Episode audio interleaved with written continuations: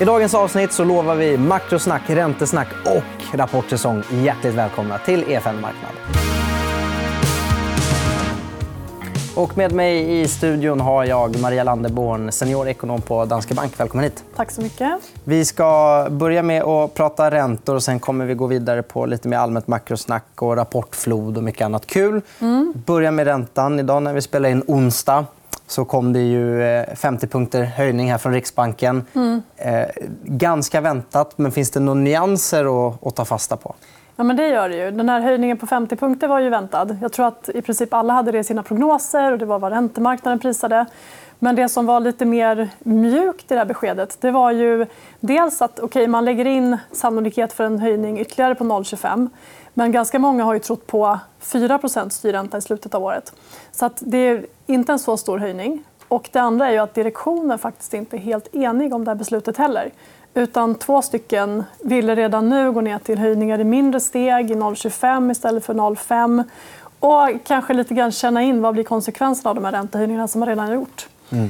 Vi är ju superräntekänsliga i Sverige. Vi har stora bolån för att bostadspriserna har stigit så mycket. Och sen så har vi dessutom jättekorta bindningstider. Många har rörligt. De som binder väljer gärna 1, 2, 3 års bindningstid. Så att mycket löper ut i år. Så att jag tror att 2023 det blir året när vi börjar se så här, vad gör de här räntehöjningarna med vår möjlighet att konsumera, med sentimentet, med bostadspriser.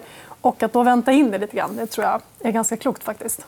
Ja, vi sticker väl ut i världen med hur hög belåning hushållen har i kombination med hur hög andel korta eller rörliga räntor som de har samtidigt. Ja, exakt. Och det är en ganska dålig kombination. Tittar man i USA till exempel så är det ju normalt att man binder i 30 år när man köper en bostad.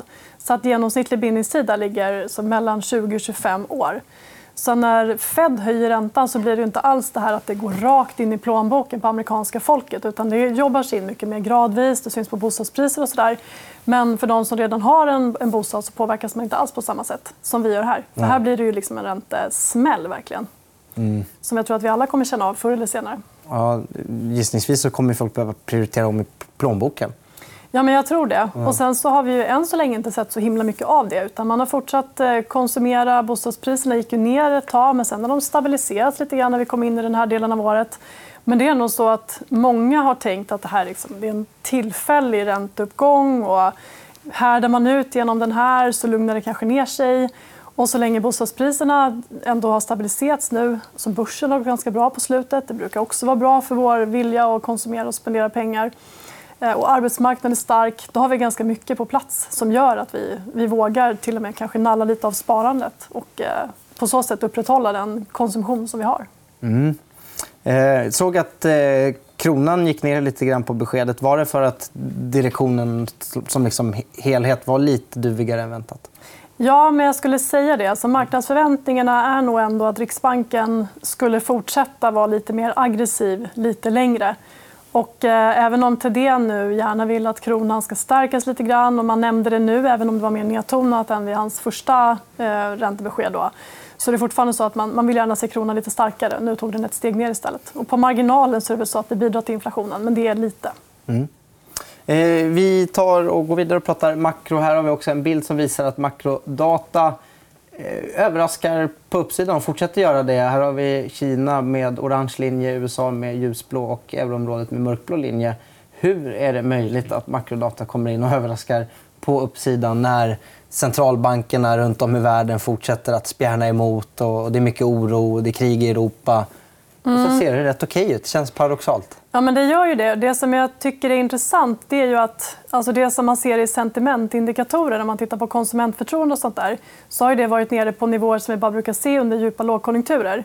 Men däremot just i faktiskt makrodata, när man tittar på hur konjunkturstatistik kommit in, så har ju den förblivit rätt stark. Så att vi har varit deppiga, säkert påverkat av allt snack om räntehöjningar, kommande lågkonjunktur och hela den biten.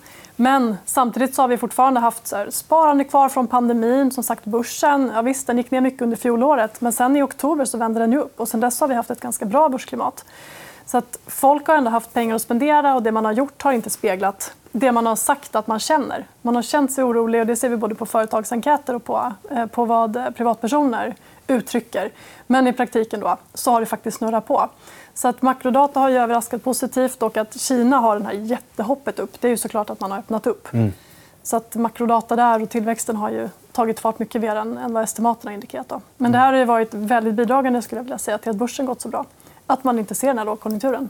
Man kör hushållen en liten struts här. Man tänker att man vet att det ska bli jobbigt, men man kör på och lever som man har gjort så länge det går. Ja, men... ja, men det gör man nog. Sen så tror jag kanske också att man hoppas att det här bara ska vara en tillfällig obehaglig puckel. Mm. Det är en räntepuckel och den är övergående. Det är bara det att när vi kommer ner på puckens andra sida så kommer vi inte komma ner till noll. Nej. Utan Riksbanken och andra centralbanker kommer säkert sänka nästa år. Det tror jag, för att inflationen kommer säkert falla ganska brant i slutet av året. Och konjunkturen kommer vara lite svagare, så att man kommer sänka räntan. Men man kommer ju inte gå ner till noll. Nej. Utan det kanske är så att man går till något som är neutralt. Och för Riksbankens del, ja, vad kan det vara då? 2,5% kanske. Det är fortfarande väsentligt högre boräntor än vi är vana vid. Sen kan ju inflation ha ibland en tendens att vara jobbig. Att även om den toppar och går ner. Att det är ingen naturlag att bara för att den har toppat och går ner att den kommer gå ner hela vägen till 2. Ibland kan den ju göra stopp på vägen, så att säga. Ja, och den risken finns ju. Speciellt om man tittar på löneökningarna i USA till exempel, som fortfarande är lite över 4% i årstakt. Det är ju för högt. Så länge lönerna ökar i det tempot så kommer inte inflationen falla till 2%. Så man behöver liksom se att arbetsmarknaden kyls av lite grann, att löneökningarna minskar. Och det har vi ju inte riktigt sett än. Nej, vi kan ju titta på arbetsmarknaden och se att, som sagt, vad det är mumma för konjunkturen, men kanske inte de mumma för inflation och centralbanker, att den fortsatt ser rätt bra ut. Mörkblå är inköpschefsindex och ljusblå är arbetslöshet inverterad. Då, så att när den går upp är det bra. Mm. Och det här skulle jag säga är ju det som har gett stöd. Alltså om vi tittar på inköpschefsindex här i mörkblått så har det fallit ganska brant från toppen. Och under fjolåret så var det ju nere under det här viktiga 50-strecket som signalerar att tillväxten faktiskt var negativ under en kortare period. Men sen studsade det upp, och det studsade upp ganska brant. Och det har sett både bättre ut i industrin men också framförallt i tjänstesektorn. Och det får ju stöd då, just av att arbetslösheten är så låg. I USA är den ju på en nivå som är nära lägsta på 50 år. Och även om man tittar i Europa, den är på 6,6%. Det är det lägsta som uppmätts i euroområdet. Och man ser också att det är lätt att få nya jobb, fler arbetstillfällen än arbetssökande och så vidare. Så det finns mycket som talar för att som självförtroendet på arbetsmarknaden, alltså att man har ett jobb kvar, att man, det finns jobb att söka i det fall man skulle vilja byta jobb. Det gör ju att man, som sagt, man vågar ta bufferten, man har lite ekonomiskt självförtroende och man tänker att kan man bara överleva den här räntepucken så kommer det bli bättre på andra sidan. Och det har nog hållit liv i det, tror jag. Men kan Fed vända förrän arbetslösheten börjar komma upp?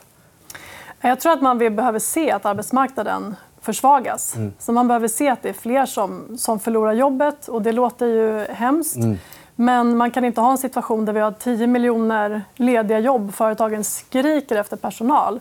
Och det inte finns folk att rekrytera. Det går inte, för då kommer inte löneinflationen ner. Så att man behöver ju se att det blir fler lediga jobb och att det blir lite tuffare, helt enkelt. Ja, och det är kanske inte alltid lätt heller som hemmablind att tänka på. För här har vi inte riktigt samma läge, även om arbetsmarknaden är stark här också. Men i USA är det ju något helt annat. Där är det ännu starkare. Ja, precis.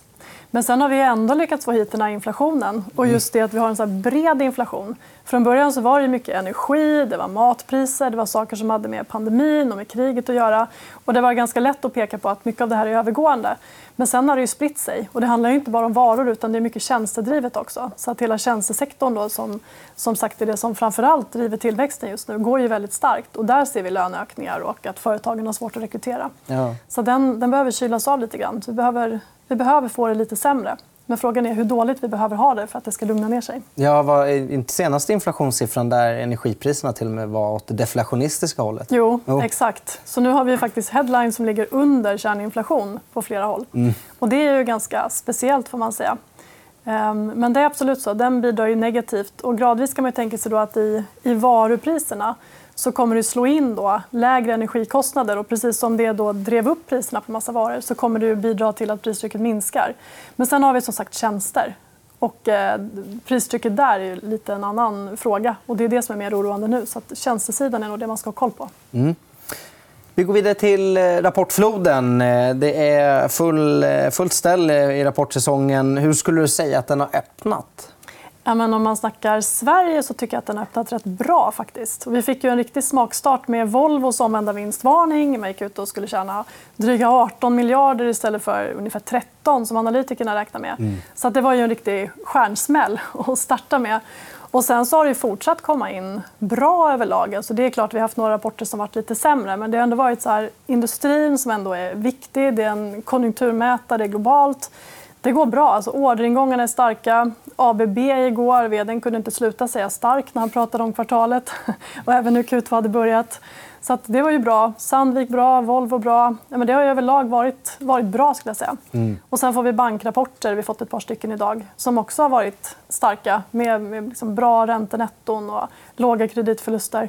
Så att här och nu skulle jag säga att det är fortsatt bra. Och även det man sagt i prognoser är ju liksom rätt så optimistiskt, även om man fortsätter betona det här med osäkerheten. Då. Ja, man försöker kanske då kika lite framåt i olika typer av orderingångar. Och även där ser det ju generellt sett visserligen blandat ut, men från helt okej till bra ut. Man hittar inte riktigt någonstans det ser riktigt dåligt ut. Nej, det gör man inte. Nej. Och jag menar, orderingången är ju lite vägledande för vad vi kommer se kommande kvartal. Så att som framåtblickande indikator så säger ju den att vi kommer få ett bra Q2 och förmodligen Q3 också. Mm. Sen är det klart att alltså, saker och ting kan förändras fort. Och när det väl händer någonting så kan det gå ganska snabbt. Och man kan avboka orders. Man kan avboka orders. Vi kan få nya kriser. Den här bankturbulensen som vi såg i mars, nu blåste den väldigt snabbt över. Men jag menar, det kan hända andra saker som skakar om. Men återigen, här och nu, alltså, det är inga tecken på att vi har en recession på gång i verkstadsbolagen, för svensk del i alla fall. Och lite hjälp får de ju av kronan. Det får de absolut. Lite hjälp av den. Mm. Vi kan kika en bild på USA, lämna Sverige, som visar att lönsamheten ändå har varit under press här ett bra tag. Å andra sidan så känns det mer som en normalisering tillbaka till där vi var innan pandemin. Ja, tittar vi på den här då, förväntat nu under Q1 ska komma in på 11,2. Det är ju som sagt det är tillbaka till 2019 så var de här nivåerna vi var på. Under pandemin, i och med att det här är i USA, då, så är det väldigt påverkat av techbolagens vinster. Och de tjänade ju jättemycket pengar, hade fantastiska marginaler under pandemin. Så att det har ju bidragit till att vi hade en så hög lönsamhet då. Men det är ju helt klart att ändå lönsamheten kommer ner lite grann. Och det kan man ju se för svensk del också. Att även om bolagen håller uppe det bättre än väntat så är det fortfarande inte riktigt samma lönsamhet som vi hade när det var som absolut bäst. Mm. Är inte det imponerande? 2019 var ändå på något sätt ett... Det var ett bra år, räntorna var låga, ekonomin var stark, allt var frid och fröjd. Medan då 2023, räntorna är betydligt högre, det är oro. Och så ändå kan man hålla ungefär de nivåerna man hade 2019. Ja, sen får vi väl se om det stannar där. Ja. Den här trenden har ju ändå fortsatt neråt under en period nu. Så att vi får väl se hur mycket den där tacklar av. Men just för amerikansk del så blir det ju ganska mycket som handlar om hur de här alltså large cap techbolagen klarar sig. För de har ju haft dels de här väldigt hög lönsamhet och de har tjänat väldigt mycket pengar. Och dels kan det vara så att vi har mindre pengar att lägga på teknikprylar och iPhones och digitala abonnemang och allt vad det är. Och sen så tror jag också att det blev ju liksom uppumpat under pandemin. Och mycket av det som de annars hade fått in under ett antal år, det kom bara small till under 2020-2021. Så det är lite reversering. Jag tror om man tittar på aktiemarknaden så kan man nog se igenom det här. Så för amerikansk del då, så väntas ju... Det var negativ vinsttillväxt i Q4 förra året. Den väntas bli negativ nu, negativ Q2. Men sen i slutet av året så är det fortfarande i prognoserna ökad vinsttillväxt igen. Så att andra halvåret ser mycket bättre ut och för 2024 väntar man sig 10% vinsttillväxt. Och kan vi hamna någonstans där att vi får ett bättre andra halvår, då kan man nog bara se det här som en luftgrop. Men fortsätter prognosen att justeras ner kraftigare och vi ser mer konsekvenser, då kan det bli tuffare. Men förhoppningsvis liksom, får vi en mjuk landning, det lugnar ner sig men hittar någon stabilitet under andra halvåret så tror jag att det kan få ett helt okej börsår. Kanske inte så mycket uppsida, men ingen lågkonjunktur och branta börsfall heller. Nej, och än så länge så de flesta stora index är inte allt för långt från all time high. Så att, nej, de är inte det. Nej. Men det är väldigt spretig börsbild där vissa index och vissa typer av bolag är ner jättemycket från toppen fortfarande. Ja, det är det ju. Och vi har haft lite revansch för i alla fall de större teknikbolagen. Medan en del av de här mindre bolagen som var så otroligt högt värderade och superheta under pandemin och under 2021 och när man betalade nästan vad som helst för bolag som hade en bra idé men inte tjänade några pengar. Det har ju helt vänt. Mm. Idag kostar kapital pengar. Har du inte ett bolag där det finns en lönsamhet inom en rimlig framtid, då får du inte in några pengar. Så att de har det mycket, mycket tuffare idag. Hur har ni gjort i era strategirapporter då? Finns det någonting som ni har viktat upp eller ner? Är ni oroliga för Sverige? Hur har ni gjort här? Ja, men vi gjorde, senaste förändringen som vi gjorde om man tittar på övergripande aktier och obligationer, det var ju i slutet av januari när vi kom med vår senaste house view. Och då hade vi då under fjolåret, stora delar av året, en undervikt i aktier. Och sen så gick ju börsen ganska bra under hösten. Och när vi kom in i det här året så såg vi också att så konjunkturutsikterna såg bättre ut. Ekonomin har varit ganska motståndskraftig. Vi fick inte den här energikrisen. Energipriserna är fortfarande till viss del högre än vad vi har haft historiskt. Men det är ingen energikris. Så att vi tyckte att en hel del såg bättre ut. Så då har vi då neutral, viktig aktie för tillfället, neutral obligationer. Och just kollar man på börsen så tycker vi väl att så här, uppsidan kanske inte är jättestor. Om man tänker sig att vi har som negativ vinstutveckling i USA och Europa åtminstone under första halvåret. Men vi tycker ändå att det är bättre att man är investerad i aktiemarknaden men att man då har en bra riskspridning så att vi har en ganska neutral sektorstrategi till exempel för tillfället. Så att riskspridning, att ha liksom globalt inte för mycket fokus på något enskilt som till exempel drivs väldigt mycket av räntor. Det är det ena. Och sen så då att det andra benet som då är räntebärande, det är ju någonting som har varit ganska bortglömt under lång tid. Så vi har haft nollränta, minusränta. Om man tittar på en svensk obligationsfond så har som förväntad avkastning varit noll eller kanske knappt det efter att man dragit avgiften. Men idag så kan man faktiskt få en ganska okej avkastning. Tittar man på svenskt ränteindex så är snitträntan typ 3,3-3,4%. Och i en fond då som tar lite mer risk och kanske har lite investment grade så har du en förväntad avkastning på ett år på 4-5%. Alltså det är ju en jättefin avkastning om man tänker på vad du har för risk i den jämfört med på börsen.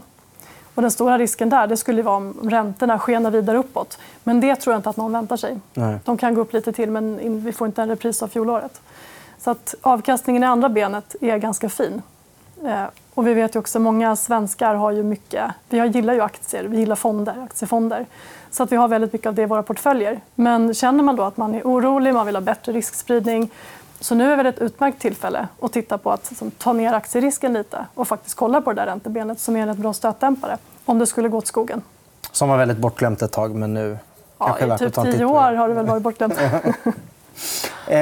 Okay, men man kan också säga, om man ska vara lite taskig så här, det känns som att ni inte sticker ut hakan riktigt åt något håll och det kanske säger någonting om också att man måste inte kanske alltid göra det heller om man är väldigt osäker på läget och läget är väldigt svårläst. Nej, och vi tycker väl att det här är fel tillfälle att ta några stora bett för att det är så pass osäkert. Och vi har mycket som har hänt de senaste åren som vi inte sett förut. Dels den här pandemin och hur vårt konsumtionsmönster och det vi gjorde ändrades då och sen den här åtstramningen av penningpolitiken som vi inte har sett. Och, alltså, i normalfallet, om vi hade haft en överhettad ekonomi så hade det här kanske gått snabbare till en lågkonjunktur. Men hushållen nu har ju haft stora buffertar. Så en anledning till att det här har funkat är också att vi har haft pengar att ta av. Annars i slutet av en lågkonjunktur så har vi ofta överkonsumerat och använt krediter. Så att vi ligger redan back så att säga, när centralbanken börjar strama åt. Och då får vi en tydligare inbromsning. Men den får vi inte riktigt nu. Så att det är en del saker som gör att det är svårbedömt. Mm. Så att, som sagt, riskspridning och balans för tillfället. Och sen så får vi ta bets när det finns tydligare trender och vi ser vart det barkar. Mm. Ja, man kan inte gå all in varje gång. Nej, det kan man inte göra. Det är ingen bra idé. Tack för att du kom hit, Maria Landeborn. Tack. Du har lyssnat på EFN Marknad, en podd som produceras av EFN Ekonomikanalen. Du hittar programmet även i videoformat på YouTube och på efn.se. Kom ihåg att prenumerera på podden och följ oss gärna på Instagram för fler aktietips. Där heter vi EFN Aktiekoll. Ansvarig utgivare är Anna Fagerström.